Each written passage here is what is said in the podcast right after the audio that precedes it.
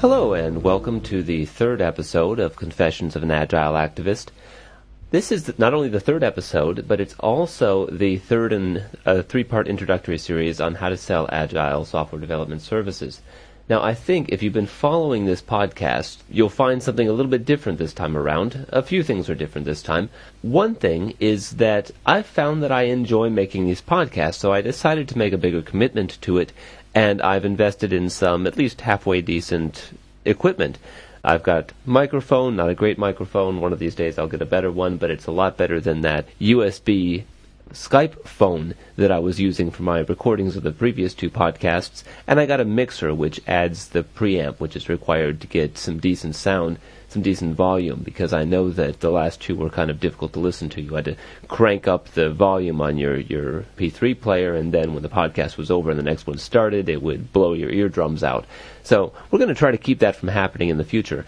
The other thing that's going to be different in this podcast from the last two is that I learned something about making podcasts in the last two podcasts that I made, and that is that this is scary stuff. You know, this is, I, I had thought, I thought podcasting is going to be the appropriate medium for me because I spend 10, 20, 30 hours a week talking about agile software development practices because I love talking about agile software development practices. I talk about them with my team, I talk them with, about talk about them with my clients, I talk about them with my prospects, I talk about them with people I run into on the street, I talk about them with my family much to their chagrin.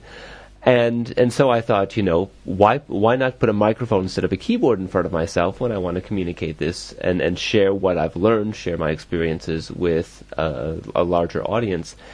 And what I found is that it's not a medium for a perfectionist. It's a really rotten medium for a perfectionist.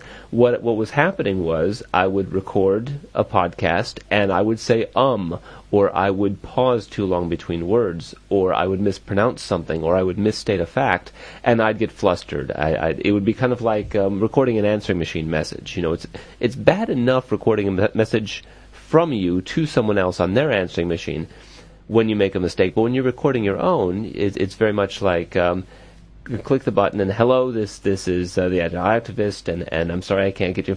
Uh, uh, oops, stop it, rewind, record it again.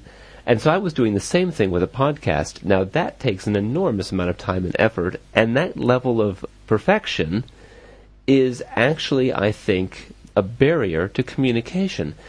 What I did with the last two podcasts ultimately is script them. I ended up practically writing word for word what I was going to say and repeating myself so many times to get the, the words out right that I came across as sounding very stiff and taking a lot of the fun away from what is really a really fun topic to talk about.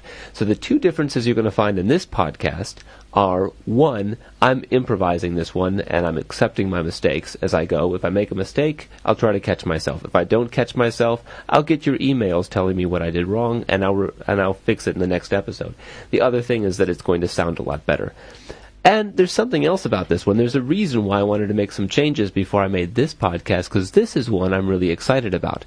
Se- this is this one is about selling agile software development practices to actual customers, and and this is what I do for 10 or 15 hours a week in conference calls and and uh, on the phone. Can you really call, call it a conference call when it's just you and one other person, or is that just trying to make yourself sound more important? In a telephone chat with prospective clients, I talk about this stuff all the time, and and it's exciting because most of the people I talk to hadn't really considered software developing software in this manner before. Much of the time, the conversations start out with an email saying, "Will you please submit a bid for this this software project. We're sending out a bid request. We've got an RFP out to, to half a dozen different vendors, and you're one that we'd like to get a, get feedback from. And I usually turn that into a telephone call.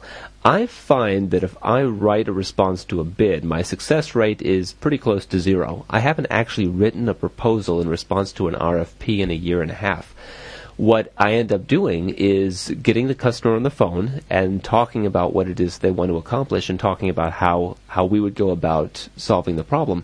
And that conversation sounds a lot like what you're going to hear in this podcast.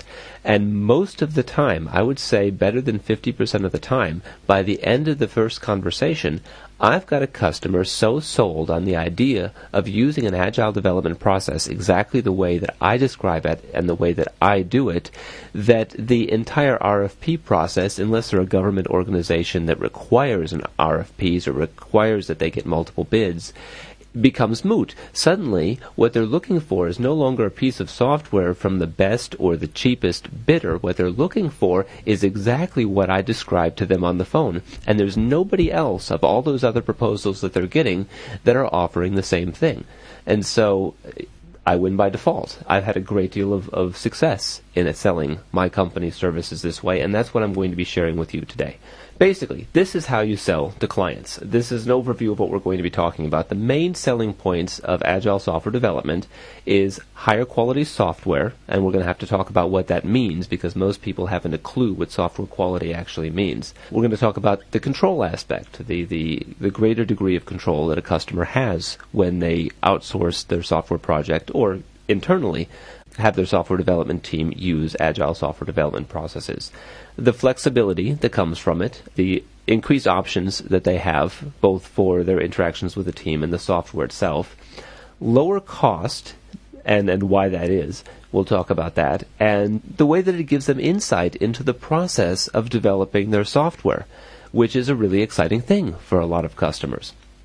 So, to get right into it, the first point is quality. And what, what exactly is is software quality. Now, I mentioned in my last podcast that most software sucks, and you can go back and listen to that to to, to hear my, my reasoning. But I I'll just pull a few points that, that I originally got out of a Technology Review magazine article, which was rather good um, a few years back, I think, that defined good software as usable, reliable, defect-free, cost-effective, and maintainable and this is interesting because most people think of, of good quality software as being defect free, which is not a very fair assessment for software because no software is 100% defect free. The, the idea that cost effectiveness and maintainability are core components of good high quality software is something that's often lacking from the customer's perspective some points that this article brought out is that when Windows XP, you know, this is, I'm sorry, this is a Microsoft thing. I could use any of a number of examples, but this is a famous one. When Windows XP was first released, on the very same day as the release, Microsoft released 18 megabytes of patches and and some of the the flaws that were overlooked. This is a funny one. I'm sharing it just because it's fun. The uh, backup disks that are created by Windows XP Home when you choose to create backup disks, according to the Windows XP Home